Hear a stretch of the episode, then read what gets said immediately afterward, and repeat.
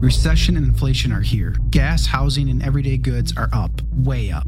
And you want to be ready for any situation. So, what would you do if there's no food on the shelf? ARC Heirloom Seeds are here to help. Did you know 99% of seeds sold today can't reproduce? With heirloom seeds, you only have to plant once, then you can grow year after year, giving you and your family stability and security because things are getting crazy out there. Our all in one seed kit provides everything you need to grow your own food. This premium seed kit has over 65 varieties, 50,000 seeds, and stores for 15 years. You'll also get our exclusive seed guide to make growing a no brainer. ARC Seed Kits is a family owned and operated business and the most trusted name in the nation for over 15 years. Our mandate is to get heirloom seeds into every home in America. Go to arcseedkits.com today and get free shipping by entering promo code podcast. That's arcseedkits.com, promo code podcast. Get your seeds, get prepared, get growing. arcseedkits.com.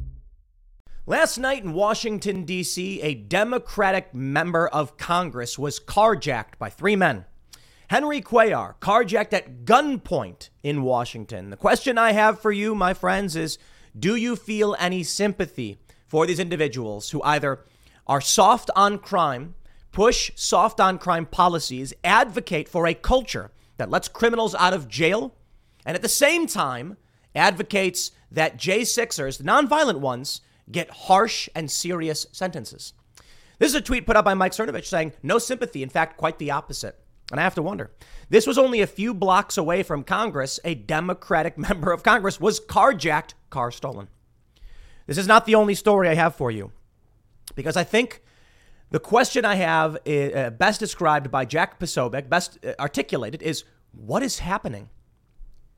We got news the other day that this far leftist in Philadelphia who was mocking Mike Cernovich, mocking Scott Adams, when both of them said that there is a chance you could die based on the political climate, this individual mocked them and only a day or so later was brutally murdered in his own home. We now have another story. A man in Philadelphia, I believe it was Philly, was standing with his girlfriend. He was a far left advocate, and some guy randomly seemingly for no reason, walked up to him, stabbed him twice in the chest, killing him.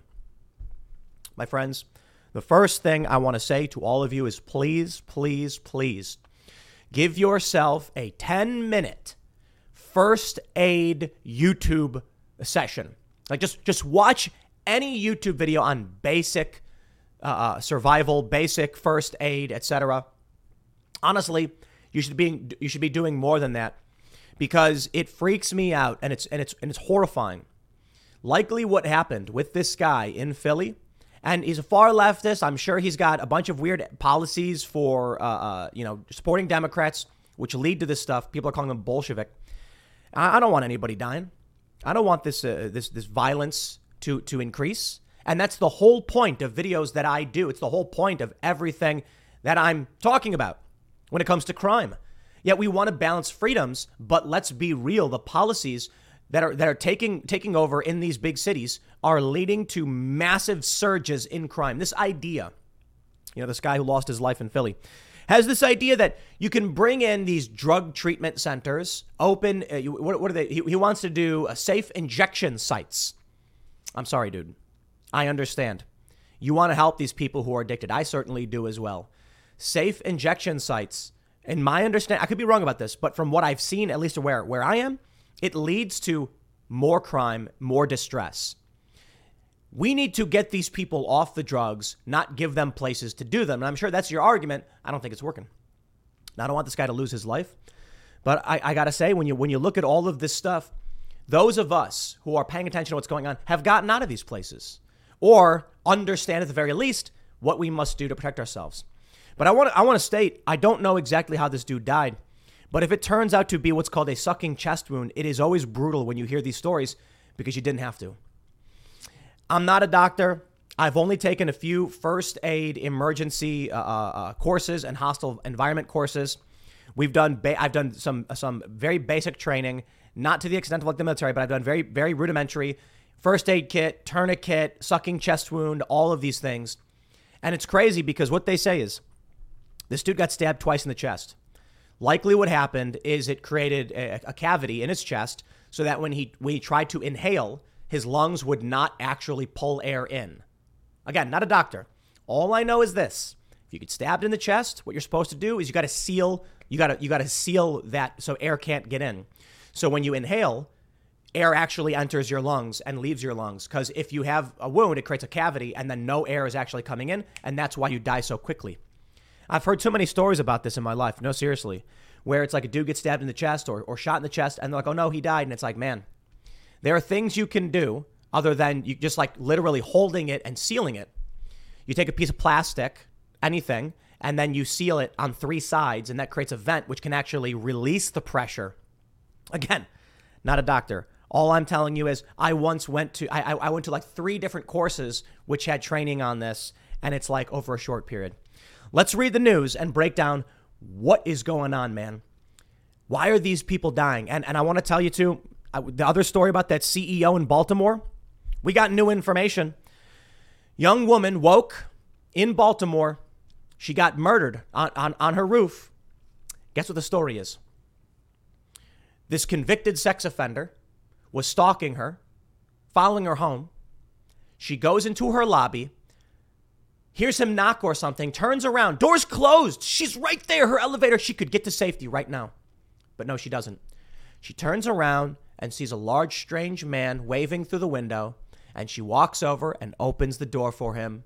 He gets in the elevator with her, brings her to the roof, and brutally murders her. This is why we have security, dude. Let me read the news for you. We'll get into all this stuff. ABC News reports Democratic Texas Rep Henry, is it pronounced Cuellar? I know the two L's are yes. Henry Cuellar was carjacked at gunpoint Monday night near his residence in the Navy Yard area of Washington, D.C., just blocks from the Capitol. An alert sent to congressional members said three to four men held guns to his head and took his car and phone. Cuellar's chief of staff, Jacob Hochberg, confirmed the carjacking news in a statement to ABC News late Monday night. As Congressman Cuellar, Cuellar was parking his car this evening, three armed assailants approached the congressman and stole his vehicle. Luckily, he was not harmed and is working with local law enforcement. Thank you to Metro PD and Capitol Police for their swift action and for recovering the congressman's vehicle, his statement read. And here's a picture of the congressman. The Metropolitan Police Department of D.C. did not confirm their identity, saying there was a report of an armed carjacking around 9:32 p.m. in the intersection of New Jersey and K Street. Yo, that's K Street, man. Yo, K Street is the street. That's what they call it. They call it K Street. Lobbyists, big shots, billionaires, millionaires meeting, wheeling and dealing. Yo, this is this is crazy stuff. But hey, man, if you want to advocate for these policies, well, you reap what you sow, I guess. You reap what you sow. Now, take, take a look at this tweet from Mike Lee. Based Mike Lee, U.S. Senator for Utah, says, My friend Rep Cuellar, uh, uh, became the victim of a crime tonight in what's considered a nice part of D.C. D.C. is dangerous. Something's gone terribly wrong here for far too long. Congress has the sole power to make D.C.'s laws and must intervene. Here, here, good sir. I completely agree. I just want to point out that uh, crime t- takes place in nice neighborhoods. That's basically where they take place. Uh, this, it's a weird thing I think people don't realize. You know, if, if there, there's crime in poor neighborhoods, for sure, but it's not like this.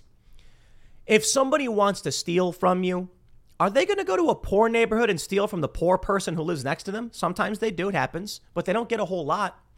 A lot of carjackings and muggings are people from poor neighborhoods. They intentionally go to wealthier areas where people are relaxed and think everything's fine, and this is what happens. Now, I got to admit, going within a few blocks of Congress, that takes balls right there. Well, Mike Cernovich says your friend and other radical Dems and many Republicans wanted J6 grandmas tossed in gulags. So that's what DC AUSAs are doing instead of prosecuting real crime. These are choices Democrats made about enforcement priorities. It was a choice, no sympathy, the opposite. You know man? I get it. I don't want anybody getting carjacked, but hey, what am I going to say? These were choices made by Democrats. Who should we be going after? Should we go after street crime? Nah, we should let these poor oppressed people out of jail and lock up women who are running cafes during lockdown. What's that? You're a barber in Michigan? We're going to lock you up. What's that? You're a salon owner in Texas? They locked up a salon owner in Texas. And then after a big backlash, released her. Those are the priorities. And Texas, I'm not talking about a Democrat state, but this is the priorities. These are the priorities of many Democrats. Oh, yeah, sure. Nancy Pelosi can come out and say, we have to lock down. And then what does she do? She doesn't put her mask on and she goes and gets her haircut when no one else can. You want you wanted this world, you get to live in it. This is a big story that we saw just the other day. That uh, man, I, I I I am sad to hear that this happened. But guys, I've been I've been telling you, okay? If Democrats abort their kids, sterilize their kids, if Democrats advocate for soft on crime policies that result in death, I don't see anything other than us winning the culture war. And you can talk all about indoctrination, you can talk all about prosecuting Trump, and I'm like, none of that matters. The the impact on a culture, on a society, on a civilization through reproduction is paramount. Nothing else matters. You can argue, you know, you, you, you people can argue that, yeah, but they're indoctrinating our kids. My friends, the indoctrination of your kids is stamp collecting compared to having children, okay? You are you are basically saying having kids is the Nobel Prize winning nuclear physics of civilization and teaching kids bad things in schools is stamp collecting. Have you seen the price of gold lately? It's hitting all time highs. And when it comes to investing in gold, check out Noble Gold Investments. They have a track record of excellence that's second to none. Just look at their thousands of five star reviews on Trustpilot, Google, and the Better Business Bureau. Customers rave about their knowledgeable staff, smooth investment process, and life changing results, which you can see for yourself online. That's the kind of reputation you can count on. But it's not just about the reviews. Noble Gold Investments truly care about their clients. They take the time to understand your unique needs and goals, and they give expert guidance every step of the way. That level of personalized service is rare in this industry. Look, when it comes to securing your financial future, you can't afford to take chances. Go with the gold company that has earned the trust of countless investors. Visit noblegoldinvestments.com slash Tim Pool today and discover why Noble Gold Investments is the only choice for smart, secure gold investments. Or call them at 877 646 5347. Again, that's 877 646 5347. Now I know people often like to bring up these anecdotes. They say, "Yeah, but you look at you look at like Elon Musk, his his kids woke, and you look at uh, uh, uh, Kellyanne Conway. That's what we talked about last night." And I'm like, anecdotes, anecdotes. We can see in the data. Now, don't get me wrong. Social media itself is a powerful influence, but when parents start waking up and advocating for changes that causes Democrats to freak out. Democrats are not having kids. They're sterilizing their kids. They're advocating for policies that result in crime in their areas and they are battling a culture war on education that I believe they're losing. So, yes, I think it's fair to say that culture and social uh, socialization, indoctrination matter, but we are in a culture war over these things. So, if you have, let's put it this way, two sides in a war. One side is constantly resupplying its front lines and weapons with attrition. It's, it's, it's degrading, but they're, they're resupplying to the best of their abilities. The other side is not resupplying. Sure, you're in a conflict. Sure, you can argue, but they've got weapons and, and, and they're attacking us. But the attrition's going to wipe them out. Look, I'm talking about the ideology, not the human beings, okay? Because many of these people are going to change their tunes and they're going to start supporting uh, policies that actually enforce this stuff because their friends are being killed. And that's when the right dominates in the culture war because more and more people are going to start voting for Donald Trump. They're going to vote for someone who says, I'm going to bring in the police. We're going to get this under control. And what do you think these people are going to say? These far left hippy dippy people, you know what they're going to do? They're going to pull a Liz Lemon like in 30 Rock. In, in one of the first, it's like the first season in 30 Rock, Tina Fey, Saturday Night Live, city urban liberal lady, her character says, I tell everyone I voted for Obama, but I actually voted for McCain. How many people do you know that are probably going to do that? These people who fear social ostracization more than being murdered in their own home. What they will do is they will lie and secretly vote for Donald Trump. That's what they call the secret Trump voter.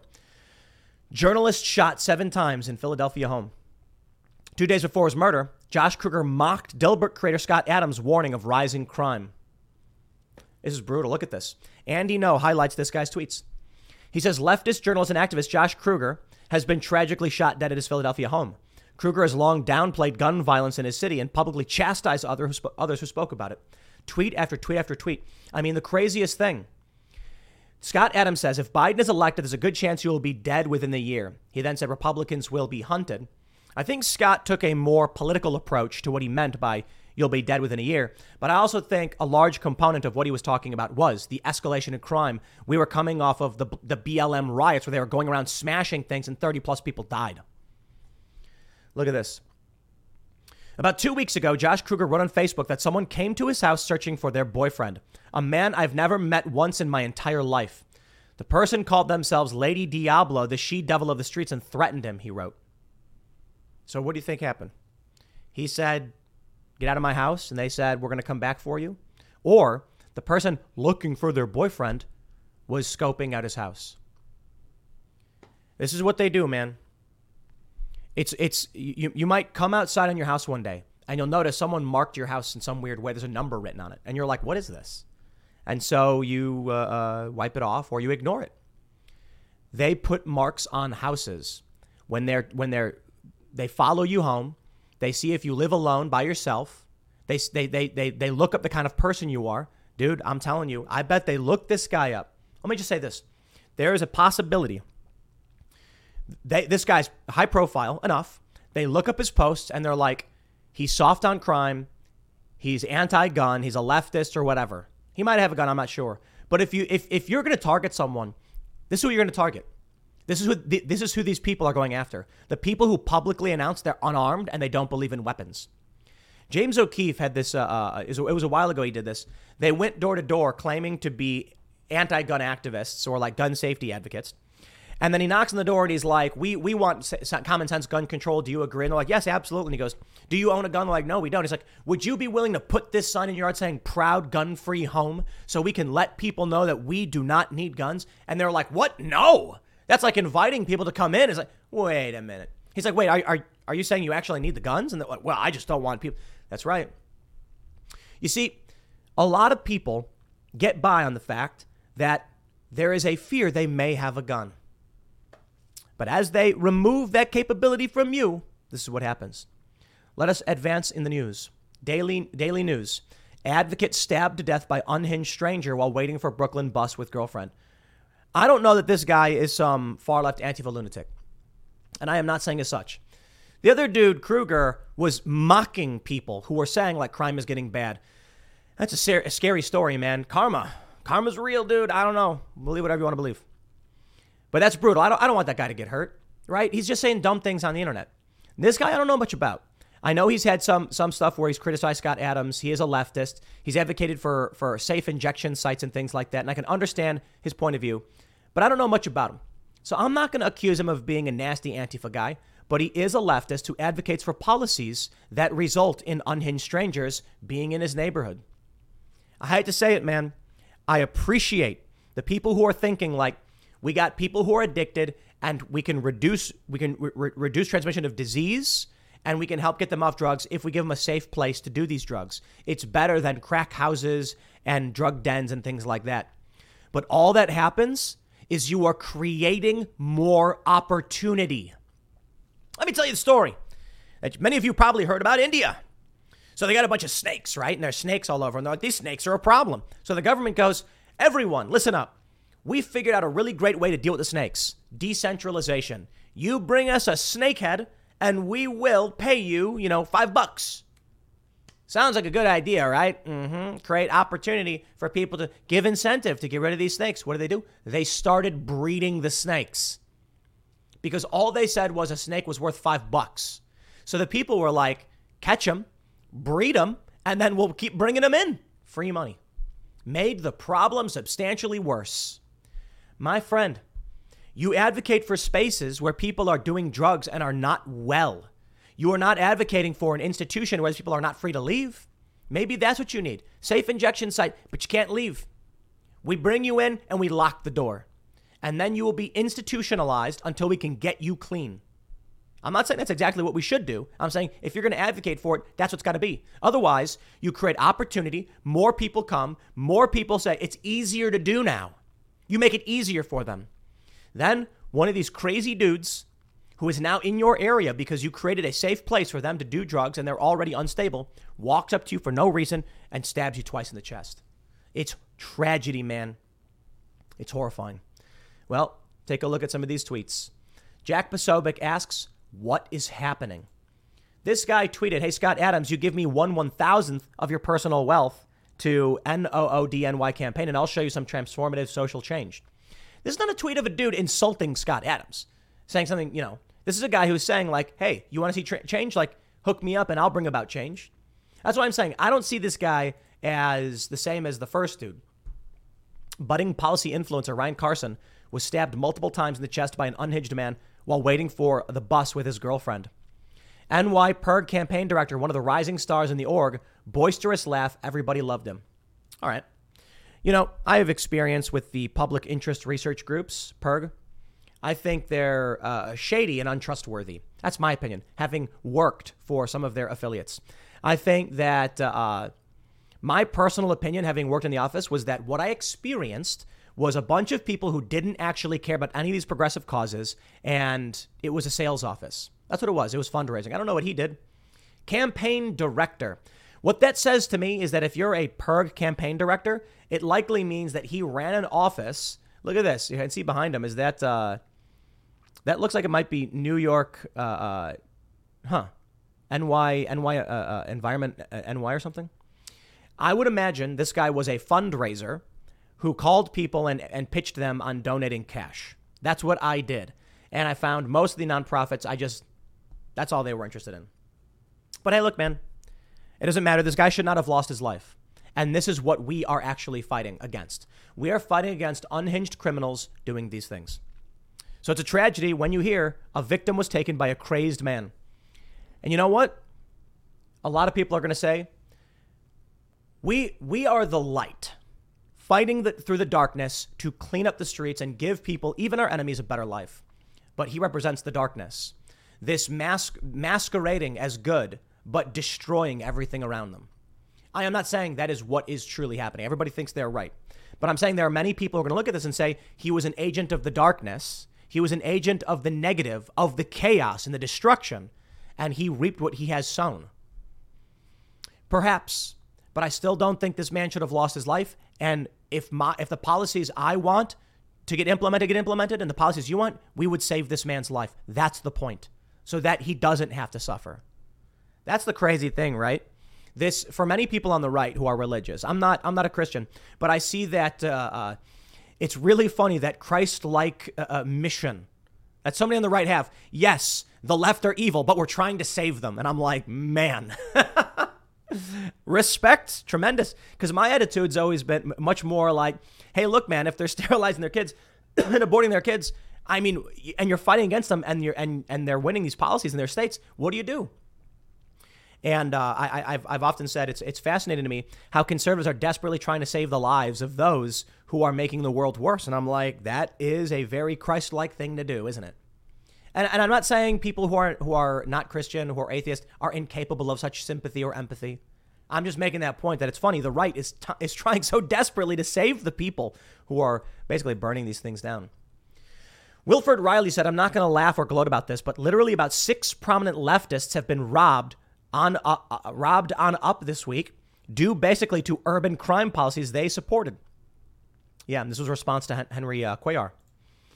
Jack Posobiec says Josh Kruger had like 1,000 tweets defending no bail when it came to Philly criminals, but laughed about J6ers getting detained for years with no trial. Did you know Fast Growing Trees is the biggest online nursery in the U.S. with more than 10,000 different kinds of plants and over 2 million happy customers in the U.S.? They have everything you could possibly want, like fruit trees, palm trees, evergreens, houseplants, and so much more. Whatever you're interested in, They have it for you. Find the perfect fit for your climate and space. Fast Growing Trees makes it easy to order online, and your plants are shipped directly to your door in one to two days. And along with their 30 day Alive and Thrive guarantee, they offer free plant consultation forever. This spring, they have the best deals online, up to half off on select plants and other deals. And listeners to our show get an additional 15% off their first purchase when using the code POOL at checkout. That's an additional 15% off at fastgrowingtrees.com using the code POOL at checkout. Fastgrowingtrees.com, code POOL. Offer is valid for a limited time. Terms and conditions may apply.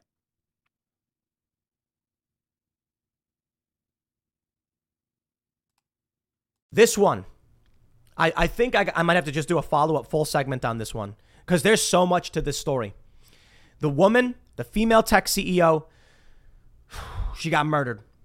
I'm gonna do a bigger. I'm gonna do a dedicated segment on this story, and I'll save it for later in the day. But this murderer, this convicted sex offender, followed her to her house. She opened the door, letting him in. You know why I think she did it? I think she was like, I'm not racist. This strange man approaches the glass. She has no idea who he is, and he waves and she opens the door. What's the point of having a lock on your door if you're going to let in a stranger? I never do that. I was staying at my buddy's place, and they have a gate. So the apartment is, um, when you walk into the complex, it's uh, an open, uh, what do you call it? Like this, it's, it's, it, the building is shaped like a, a, large opening in the middle. There's no front door, it's a gate, and then each apartment has a front door in this gated, gated off area. And I walk to it, and there's a person like, "Hey, can you let me in? I, I forgot my keys." I'm like, "Sorry, man, no, I can't." Like, I was like, "Oh, dude, I live here, bro." I'm like, "That sucks." I was like, "Dude, are you kidding? If you really lived here, you'd be pissed off if someone you didn't know started opening the door and letting strangers in." And apparently, the dude did live there, and he was like, "No, I get it, man. It's cool." He wasn't pissed off about it. I don't care if he is. I'm like, "Bro, first of all, it's my friend's place. I'm not about to let strangers in." That's a crazy idea. You know, when I worked for O'Hare Airport, they had to say 500 times a day, "Do not let people in behind you. If you open the door and someone's waiting behind you, you close it and you wave, and then they have to swipe in. Never let someone walk in behind you. And part of it was because when you swipe your ID, they track who's going through what doors and stuff like that. You know, this lady was like, here's a guy I don't know, better let him in. And I think it was because she didn't want to be racist. I think this is the mentality these people have. I don't care what your race is. I don't care what your gender is. I don't care if you're an 80 year old little old Asian lady. You're knocking on the door, bag lady. I ain't letting you in. Sorry. But so many people do, like, oh, you know, nah. Mike Cernovich is an. I, I want to come back to that one and, and, and do a bigger read on it. But I really wanted to get to this uh, uh, The Return of the Bolsheviks, The Other Side of Fear from uh, Mike Cernovich. I want to read you some of this. Because Mike, I'm sorry, dude. I, I, I said his tweets are a bit aggressive. And, and what I mean by that is you want to approach somebody who's not aware of what's going on. You come out and you say something pretty intense, and they're going to be like, you're crazy. But I don't think Mike's wrong. He says, we learned communism wrong. History class and popular discourse focused on the socialism aspect of the Soviet Union, leading us all to a false discourse of choosing capitalism or communism, as if communism were merely an economic system instead of a demonically inspired chaos. Yeah. He says, midway through the article, I stopped to rewrite it to make it less conceptual and more personal. Recently, I tweeted, When we lose in 2024, I'll be hunted down and murdered by the regime. Have already had this talk with my family. All these goober conservatives think they'll be okay. They won't. Look up the Bolshevik Revolution. Y'all to be imprisoned and you have and you people have no clue. He said, this was widely mocked by many conservatives and thousands upon thousands of uh, ishlibs, with insults ranging from you are not that important to you're paranoid and belong in an institution. One such person making the latter remark was executed in his own home. That's right. Kruger insulted Mike Cernovich, saying, No, but I think involuntary psychiatric detention is a possibility, but for purely normal, everyday reasons, not political. Sure. He wants Cernovich locked up. And then, what was it, a couple days later? He was killed. What Josh Kruger didn't understand, much like the theater goers referenced in the opening quote, is that we are not spectators of the neo Bolsheviks, but instead we will be victims and involuntary participants. I did not read the Gulag Archipelago. Archipelago. I always pronounce it wrong. But I, have read one passage that was uh, prominently shared, where he talks about uh, Solzhenitsyn talks about how there was a military officer who was confronted by a man who had a knife to his neck, and he fought and stabbed the guy attacking him. He was arrested and criminally charged. And in the prosecution, he says the man was threatening, he had, he had a knife to threaten uh, to my neck to kill me. What should I have done? And the prosecutor said, flee. Yep. That's New Jersey. I was told by the police that if in my if I'm in my home in New Jersey and someone breaks in with a gun, I have an obligation to jump out the window before I'm allowed to defend myself. That's the world they're building, and that's the world Josh Kruger was building. Look at this. He says, Rep. Cori Bush got shot at in St. Louis. Rep. Uh, Mary Gay Scanlon got carjacked. Rep. Angie Craig attacked in her home. Rand Paul staffer stabbed. And guess what? I tweeted this. I bet Mike Cernovich is, is, is lighting up a cigar. Maybe not right now, but he's getting ready to put his feet up, have a nice cup, a, a nice scotch, and a cigar as he reads that Cuellar that night was carjacked. Not to gloat, but to just to, to, to be, it's almost like, man, was I right or was I right? Rand Paul himself supported criminal justice reform, even part- partnering with neo Bolshevik Cory Booker. Members of Congress are victims of their soft on crime delusions. People like Josh think he's running with the times when we are living and dying in it. Now, many have said that people are jumping the gun by assuming Josh was killed by a random person, and that totally misses the point. Once you create a culture of lawlessness and unaccountability that trickles down, would be murderers know you've been disarmed, or that you might not take that shot in legal self defense due to the reasonable fear that a Soros DA will indict you. And not just that, it's not even about the political. It, it is quite literally just when you create a system of chaos and crime, the chaos and crime finds its way to you. It's, it's, you know, it's like, uh, uh, it's like Batman even. Uh, the story is that you know uh, um, Thomas Wayne, Bruce's father, they were these they were progressives. They believed in the people of Gotham, and they're trying to help the poor. And then he gets shot and killed. I know, I know. There's a lot more to the lore than that, and and people are gonna be, like, how dare you insult Thomas Wayne? He was based. No, look, man. You sit around hippy dippy signs like, we're to help people. And then someone knocks on your window and they're like, hey, I forgot my keys. And you're like, I'm to do the right thing and let in this man because I'm here to help. And then he punches you in the face and murders you. That's not what the guy did in that story, by the way. He laughed and talked with her, went in the elevator, forced her to the roof, where, yeah, you get the point. I'll spare you the details, but she died. You cannot escape this hellhole world by uh, being, uh, being created by Soros, Biden, and even mainstream Democrats. He says, under the Bolsheviks, your punishment for having a knife when they searched you would be very different from the thieves. For him to have a knife was a mere misbehavior, tradition. He didn't know any better. But for you, it was terrorism. That was part of the story when the guy said, I had to defend myself. See, the criminal doesn't know any better. The poor criminal must be helped. But you, upstanding citizen, you should know better.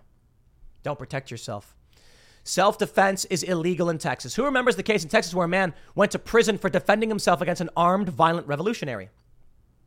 A Soros DA convicted an active duty service member and Uber driver, uh, Daniel Perry, for defending himself against this man. That's right.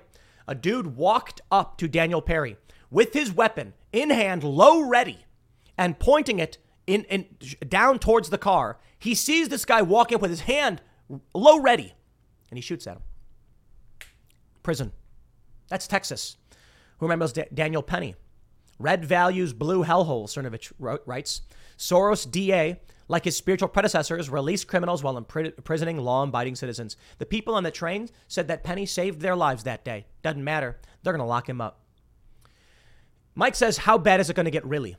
I was talking to some dads at the park, and one of them was starting to really get it. He's a nice guy and not someone you'd expect to understand where the country is at. The other dad is a friend and longtime reader. We got to the topic of how you can live, how you can live knowing what's coming. In the short term, CCW is critical, concealed carry and is good training. And living in a country where the sheriff will enforce the law, DA will arrest criminals and not indict you for self defense. It's reassuring that men are waking up. One of the dads said, 10 years ago, I'd have walked away from this conversation and said, You're a crank.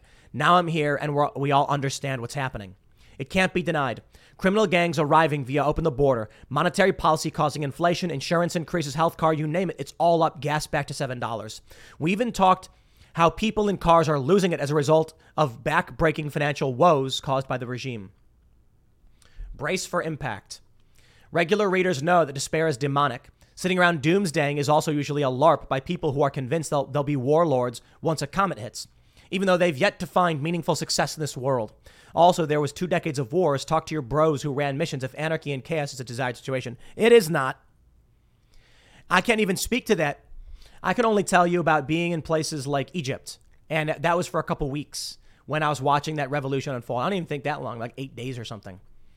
And I, it, it's it's not a place you want to be in.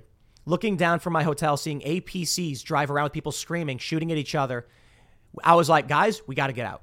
I am not a war correspondent. I cover urban conflict and civil unrest to the point of civil war. And when it becomes war, that's when I know I lack the capabilities to handle this. And I have no problem saying that. Only a fool would stand there and be like, I can handle a war zone. Yeah, I'm I only left because, you know, I had to make I had to come.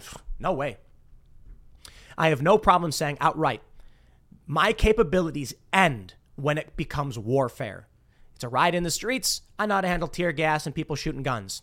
Active multi faction conflict with APC's bridges being shut down ain't for me. I don't have that capabilities. You need somebody with probably military background who has gotten out and started working in the journalism field and can do security and knows how to handle these things. I certainly do not. That's an important thing to recognize what your capabilities really are. Self defense training is no longer optional. Dad or mom, cardio for the I'm too busy crowd, and that's where it wraps. But uh, I recommend checking out Cernovich, yo, he's not wrong. And and and you know, we we, we do the show last night with uh, Dave Rubin and Luke, and they're talking about how great Florida is, and Dave saying there's no crime. That is not true. Look, I got no problem telling you that Florida is doing great, and uh, politically, I'm impressed. But yo, they've got bad neighborhoods everywhere, and I'm not saying it's getting as bad as everywhere else. In fact, in fact, it's probably getting better. But that, that being said, you need to take crime seriously. Now, for the rest of us who don't live in Florida, depending on where you live, if you're adjacent to a blue state or otherwise, this is what Democrats are bringing about. They're getting carjacked themselves. So I don't know. We don't want to be extremists, but what do you say when you got two high profile leftists, moderately, like activists, I should say, of profile, public public figures, being killed in a matter of a couple days? A Democrat getting carjacked. This stuff is getting crazier and crazier. Yo, it's not about civil war, it's about crime on the rise. But I will say this understand, when I talk about civil war, I am not saying the, the freedom faction states hereby decree against the establishment forces. The, the, the, the new Mason Dixon, and then they're marching down the streets in their uniforms and they're goose stepping or whatever it is. That's ridiculous. Civil war when so- society breaks down. When people start to think the police don't enforce the law, what happens? When you look at those roving bands of mobs in Philly, the biggest we've seen, 100 plus people smashing up stores and stealing whatever they want. They're doing it because in their minds, the police can't stop them. My life growing up, and in many countries, the police have the monopoly on violence. You can't win against them. You do as you're told. That's it. The reason why you comply with police, they got the monopoly. The court systems, all of them, back them. You win to the process by which we are afforded by the Constitution and by our legal precedent. It's difficult and sometimes unjust. But you don't fight the people who quite literally, these cops shoot people and then say, I was scared for my life. And often it's like, well, okay, that's what we expect of them. Here's what happens now. I'm saying you don't physically fight them. Don't do that. That's stupid. What's happened now is you have a generation of young people that do not believe the police have the authority to do anything. So the way you understand it is this Imagine you see a bunch of clowns. I'm serious, seven clowns walking down the street and they have and they have rifles. The only thing that is going to make you follow their orders is that they're armed and you are not. A group of clowns and they come to your house and say, "We're going to we're out of the way. We're searching your house for contraband." You'd be like, "What? Who are you guys?" The guys with weapons. You're you're being robbed, right? You're being robbed. See, when the police do it, you're like, this is the system by which we live, and we have pushback. We believe law enforcement has restrictions. Because of these restrictions, we actually grant them some leeway and we respect the rules to a degree. It's a bit fair. You got to get a warrant, you got a warrant, fine. It sucks, sometimes unjust. But what's happening now is these people in places like Philly and San Francisco see the cops and they look at the cops like clowns.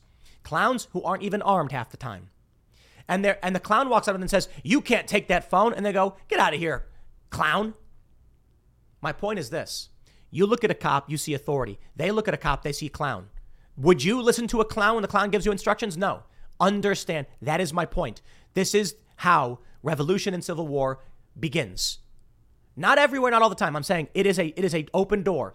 When you have people in the suburbs of Philly. Let's say there's let's say there's a town 40 miles outside of Philly, and crime is running rampant, and roving bands are going neighbor going to neighborhoods and robbing things. What do you do? You have to create your own neighborhood watch. I'm not saying you should. I'm saying people will be like, we got we got to protect ourselves. These cops ain't doing it for us. What happens then? When the riots break out, the police circle the wagons around government and not you when multiple factions start popping up to protect their own homes and neighborhoods because law enforcement no longer exists and is not functioning. What then happens when the cops come in their neighborhood and say, hand in your guns, you guys have too many? They say, you don't have authority, you don't protect us, we protect us, I don't even know who you are. When there is no more confidence in law enforcement, then you'll just get mini warlords. Now, I don't know when or how or what happens, but pay attention to this stuff. Maybe we're all wrong. Fine, so be it. I'd appreciate it if I was. I'll leave it there. Next segment is coming up at 1 p.m. on this channel. Thanks for hanging out, and I'll see you all then. The Civil War is on. But I don't mean that Civil War. I'm talking about the Republicans are fighting amongst each other. And of course, I am on the Matt Gaetz faction side because Matt Gaetz is doing the Lord's work in fighting against DC corruption and these policies of kicking the can down the road and making you pay for it. Kevin McCarthy, was supposed to work with the Freedom Caucus and MAGA Republicans, as many say. They call them the far right Republicans, but I would say anti establishment faction. And instead, he cut a backroom deal with Democrats to get a continuing resolution through to fund the government and provide funding to Ukraine and a whole bunch of stuff we, the American people, do not want. Matt Gaetz is one of the only people, there's a handful, but he's leading the charge in standing up against this. Right now, You've got Kevin McCarthy saying, you know, I got funding for the troops, for veterans, and now you're trying to remove me. Here's his quote Defiant McCarthy is scheduled the vote for Tuesday, saying, if you throw a speaker that kept government open and paid the troops, I think we're in a really bad place. What a despicable and disgusting misrepresentation. And that's why I say you can't trust this guy. But I do think Matt Gaetz played it right. You go back to when the fight over the Speaker of the House was happening, and a lot of people were asking why it was that Matt Gaetz finally caved in. He even nominated Trump. I loved it. It was absolutely hilarious. Why now give in? What more could you do? I think Matt Gaetz is smart. I think he's doing the right thing. And uh, I think this was the strategic move. You can't just obstruct forever, you need a plan. So when it comes to the fight over the speakership, Matt Gaetz says, look, we want concessions. We don't trust you. It's going to be the same corporate politics garbage. Finally, it comes down to it, and he says, okay. And many of the other people came around and said, we're going to back McCarthy on this one. I think, for the most part, where, where, where we are now, it shows it was the right move. Because now, when Kevin McCarthy did exactly what Republicans feared, cutting a backroom deal with Democrats to bypass what actual Republicans were fighting for, you see, Kevin McCarthy is untrustworthy and may as well just be a Democrat. But here's the best part. They may vote today. The question is, are they going to vote for, right away at noon? And by the time you're watching this, it's well afternoon. Or is the question, uh, or are they going to vote later tonight? I think it might be later. We'll see. By the time you watch this, the news may already come out. It's an unfortunate circumstance of breaking news when I record my segments. But Democrats are going to have to be the ones to save Kevin McCarthy. If Democrats cross the aisle and vote for the Republican, they will be eviscerated by their bases. I do not see a circumstance in which Democrats are going to be able to vote to support Kevin McCarthy. Just think about it all of these woke Democrats, progressives, leftists, and even moderate Democrats are going to have to answer to any number of progressives, anti Trump lunatics when they say, here's why I supported a Republican for Speaker. They don't care about the logic behind it. They don't care for the uniparty. Democrats are not, and, and look, you're going to have to overcome however many votes Republicans uh, so he might he might need like 11 to 12 Democrats to switch sides and vote for a Republican Speaker of the House. Woof. Now, to, to clarify, it would be voting to keep him in. So they could they could say, look, it's disruptive and we already have him as speaker. Let's just get the work done here and the Republicans have a majority, blah, blah, blah.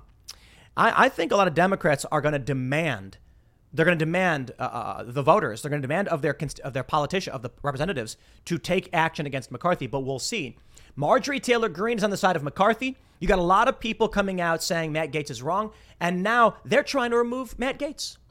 I don't think that'll happen because they want to expel Matt. He's just saying no more Kevin McCarthy. Apparently, this is only the third time it's ever happened. Welcome, ladies and gentlemen, to the Republican Civil War. Here's a story from NBC News. House will vote today on Rep Gaetz' push to topple McCarthy as Speaker. I want to give what I can an applause to Matt Gaetz for doing all of this, despite facing the risks he is facing. A lot of people were saying that uh, uh, we got a super chat the other day. Madison Cawthorn exposed McCarthy and they ousted him. But Matt Gaetz is saying, or has said, he will file the motion every single day if he has to. There's no way I see Kevin McCarthy surviving this. I mean, no, no, no, no. That's that, that's probably okay. It's to be fair. Kevin McCarthy can definitely survive this. I'm just saying, if Matt Gaetz keeps doing it over and over, and they're forced to vote every day, eventually Democrats are going to eviscerate McCarthy. They're going to be making demands. They're going to be getting whatever they want. McCarthy will effectively be a Democrat. Eh, hey, he's from California. I'm sure it'll be fine for him when it comes to reelection in that regard. But here's the story from NBC News. Taking his critics head on, a defiant speaker, let me uh, let me zoom in here. Here we go. A defiant speaker, Kevin McCarthy, told rank and file Republicans in a private meeting that he would call a vote Tuesday afternoon on Rep. Matt Gaetz' resolution to oust him from the speaker's office, according to lawmakers leaving the meeting. He is going to stand on his record, and then we're going to vote his retention on his record. Rep. Darrell Issa, a McCarthy ally and fellow California Republican, said as he left the closed door meeting in the basement of the Capitol. I just want to stop and say I absolutely despise Kevin McCarthy, the corporate neo party, the neolibs, neocons, and that's why I think Matt Gaetz is doing the Lord's work. He's going to stand on his record, and we're going to vote for his retention. Under House rules, McCarthy had until Wednesday to take up the resolution that Gaetz, a conservative Florida Republican, filed Monday night. But McCarthy and his allies are moving to rip off the band aid and quickly take on the so called motion to vacate that has been a huge distraction in the Capitol. I love how NBC News, basically, you call it CIA News, just defends the establishment with all of these unnecessary caveats. Look at this, or I should say, qualifiers and additions. They say, Gaetz, a conservative Florida Republican and Donald Trump loyalist, for what purpose was that added to the story? These people are despicable. They are poisoning the well. They want you to hate Trump. They want you to hate Gaetz. Here's the thing Donald Trump backed McCarthy. That's right. And then Trump said something to the effect of he's not going to speak out against McCarthy because McCarthy says nice things about him. Great. I get politics. I understand where people are, McCarthy told reporters, but he added, I truly believe the institution of the House, at the end of the day, if you throw a speaker out that has 99% of their confidence, that kept government open and paid the troops, I think we're in a really bad place. Whose troops? Whose troops? Ukraine's troops? That's right. Kevin McCarthy's ain't talking about your troops. He's talking about Ukraine's troops because he cut a backroom deal to get funding for Ukraine. That's how it works, huh? Keeps government open. Whose government open? Ukraine's government open? I say it all the time, my friends. I, I think Ukraine's fantastic. It's an amazing place. It's got a lot of problems, especially now. But I had spent some time there, and it's beautiful, and there's good food, and there's good people, and they work hard. And I, and, and I feel for them, I really do.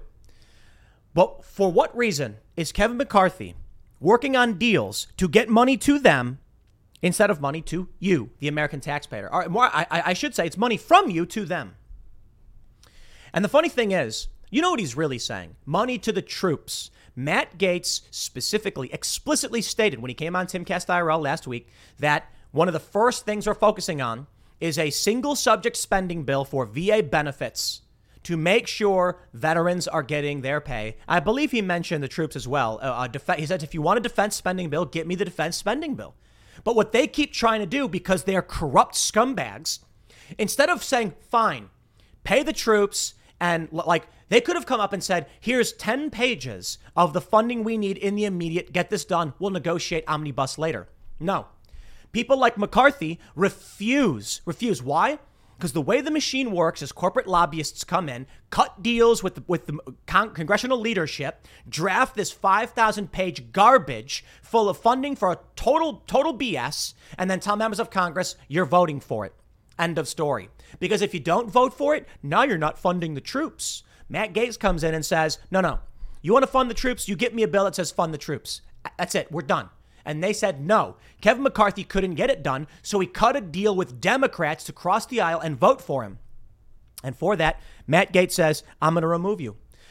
Look, what's the point of a Republican majority in Congress? They keep talking about, they're coming after Donald Trump, okay? Now, I'll rag on Trump for supporting McCarthy all day and night. I don't think Trump is perfect. I think he barely qualifies as what we need, right? He's the best option we have. I'll take it. Trump did a lot of good things, he did a lot of bad things, but I'll take it. I'll take it right now. We got a culture, we got a political, political conflict. But what's the point? When they all come out and say, Donald Trump cost us the majority. Donald Trump, because of his endorsements, we could have done better. Lies. Not true. And you know what? Doesn't even matter. Because even though the Republicans did take a slim majority, and I'm mostly, mostly excited for people like Matt Gaetz. many of these rank and file Republicans are going to march in lockstep with the Uniparty. Even though they got that slim majority, what do they do? Kevin McCarthy negotiates with the Democrats instead. What is the purpose of a Republican majority? What's the purpose if all that's going to happen is Kevin McCarthy is effectively a Democrat? Nothing. So Matt Gaetz is completely in the right to do this. And I got to say, anybody who is saying Matt is wrong may as well be a Democrat, even Marjorie Taylor Greene. Hey, I like Marjorie Taylor Greene. I think the media lies about her and smears her, and I think she does she does good things. But I gotta say, if you finally get, after years, a slim majority, and you are not going after the corruption of the Democrats, and you are instead negotiating with them to cut deals to fund Ukraine, you are a Democrat. And if you're defending McCarthy now, you are the antithesis of what everyone was campaigning for and advocating for in 2022 to get this slim majority. I don't care for most Republican policies as it pertains to, you know, abortion, surrogacy, these moral, many of these moral issues. No, no. I care about freedom and I care about weeding out the corruption in the establishment. But if you're standing behind the corrupt establishment elites, you may as well be a Democrat. Why then would I vote for you? I didn't vote for Trump in 2016. I didn't vote Republicans in 2016 or 18. And I only voted for the Republicans in Congress in 2020 because Donald Trump's second term agenda was good. COVID was bad. I did not want a Democrat to get in based on what we were seeing, but Trump put out this this second term agenda and I said, I agree with too much of these things and have made videos in support of them. It would be hypocritical for me to come out and say I would not get behind this, despite the fact I do take issues with what Trump represents. Trump, I say right now, 51%. That, that, that's where I'm at with him. And what I mean by that is, I wish any president could have a, like my approval rating of a candidate would be higher than that. Trump, in terms of realistic chances to win, the things he stands for and has pushed against, and most importantly, the likelihood to which he fires people. That's mostly it.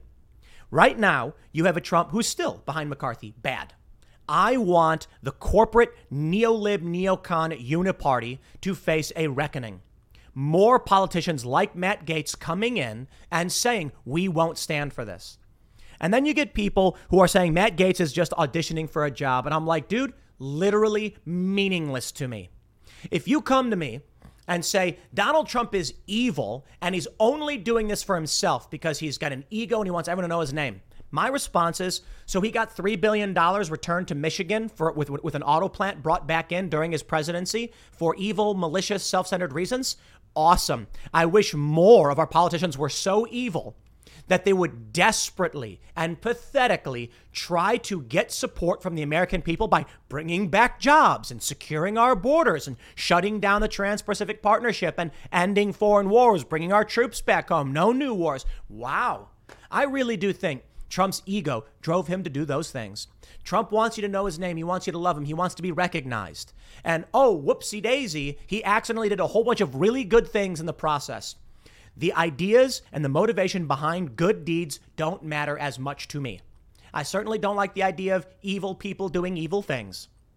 But if you come out and you say Donald Trump is a demon, he's pure evil, I'm like, wow, Look at the manifestation of his evil. He so desperately wants your love and affection for his ego, he did a bunch of good things for the American people.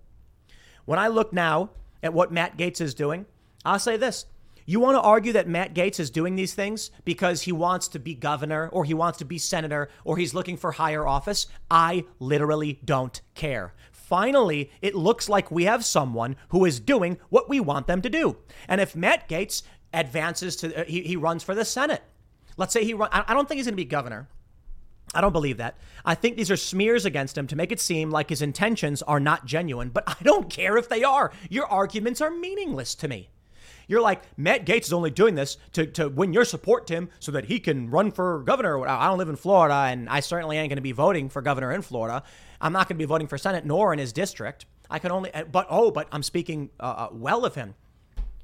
I hope there are two scenarios. One, the one I, I, I genuinely prefer is that Matt Gaetz is a good dude who's fighting the good fight against this corruption. Love it. Second best scenario, Matt Gaetz is a careerist shill who is fighting the good fight, desperately pandering to you. I'll take it. I'll take it. You know, look, Hillary Clinton comes out and says she's got hot sauce in her purse. That's mean. That means meaningless. It's not a policy position. Matt Gaetz challenge challenges McCarthy, who's basically giving up the hard-fought slim Republican majority. We are seeing no accountability. We are seeing compromise. We are seeing what is effectively a Democrat going the speed limit. If Matt Gaetz' intention was to pander to the likes of me so I say good things about him, well, it's very smart of him to do things that I like, now isn't it? I'm not going to read the dude's mind, and I'm not going to try and understand his deeper motivations. Sure, if there's some Machiavellian plot behind the scenes to subvert and destroy the world is a bad thing. But right now, if you're saying, stop negotiating with Democrats, we won in 2022, and we want to get accountability, but then McCarthy is doing this stuff, he's negotiating with Democrats to bypass the majority, then you're basically saying 2022 was for naught. And I'll clarify for all of you because I get these people who are like, Tim says we and us, that proves a conservative. No, no, I don't actually agree with most conservative policy. And I'm not talking about Republicans. I'm talking about anti establishment. That's what I'm talking about. Clearly, McCarthy's a Republican. And if I wanted to back Republicans, I'd get behind party leadership. But I despise the Republican Party and the Democratic Party. I think they're all bad. We're only so lucky to have a small handful of people in the Republican Party who are anti establishment. So I'll take what I can get. If the Republicans win a majority, how many of us said back in 2022, we all said we could probably get this, and then everyone goes, "Yeah, but who cares? Like, even if they get it, they're not going to do anything." Oh man, Luke Rudkowski was saying it over and over again, and boy was he right. Let me stress this for you. The fact that McCarthy is negotiating with Democrats basically means the 2022 slim majority meaningless. And how many of us saw this coming? The challenge is it is not it is not for us to look at this and say then there's no one to vote for. No, no. It means at the local level you got to support anti-establishment. At the local level you got to support people who are challenging the likes of McCarthy. It means that we are talking about a freedom faction versus the machine. And for that, Gaetz is only one person. McCarthy says he won't give Democrats anything in exchange for support as Speaker. Hmm, well, he already negotiated a backroom deal with them to fund Ukraine. So why would I believe this guy? I am sick of these Republicans playing this game where they're like, now slow down there, Democrats. That's what they do. That's McConnell. Oh, gee, Democrats, slow down. And the Democrats go to the Republicans and say, we want more ice cream. We want free candy. And the Republicans are like, well, okay, I guess. Matt Gaetz is finally somebody who's just like, no. That's all it takes, man, some days. Just to look them in the eyes and say, no. I wish we had more of it. All right. Marjorie Taylor Greene. I'm a fan. I like Marjorie. I'm going to read for you her thread, breaking this down to get her perspective, and we'll uh, bring up these arguments. She tweets I remember last Congress when 11 Republicans voted with the Democrats to kick me off committees. I didn't care about the Democrat votes, but the 11 Republicans' votes stung. Now my friend Matt Gaetz says he's going to make a motion to vacate Speaker McCarthy. And I saw and I saw in the news that other Republicans are now talking about expelling Matt Gaetz. Here's how I see all of this. As members of Congress, we are each elected by hired by the people of our districts to represent them and responsibly responsibly govern for the American people. The electorate gave Republicans the majority of this Congress, which means we are in charge of responsibly making a budget and control where the American people hard-earned tax dollars are spent and how. But we only have 222 Republicans and it takes 218 to pass anything. I can't possibly explain to you how difficult it is to get 218 votes of us, 218 of us to agree on anything. I often compare it to that of a family argument of not being able to agree on what to eat for dinner. I want this. No, I want that. No, I don't want that. It never ends. Here's the bottom line. Most people generally care about four things their kids, their pets, their bank accounts, their jobs, and their weekends. And when stupid politicians are screwing up anything to do with their four things, people get angry and rightfully so. And right now, people are angry about a lot, and I don't blame them. They're still angry at COVID shutdowns and mandates. They're suffering from Bidenomics that created crippling inflation. They're appalled at Democrats' open border policies. The Biden admin ceding our border, et cetera, et cetera. I want to get to the point of her more prescriptive uh, analysis. Killing Russians could lead to World War III. Stupid politicians are doing all these things. I don't blame people one bit for hating politicians in D.C. It's going to be really hard to do that in normal times. Uh, saying, but now we've got to start the week off with a big family feud and a motion to vacate Kevin McCarthy and a movement to expel Matt Gaetz. All of this has the Democrats, whose America's electorate f- fired last Congress, giddy with opportunity to take full advantage of gleaning prizes for themselves in exchange for votes.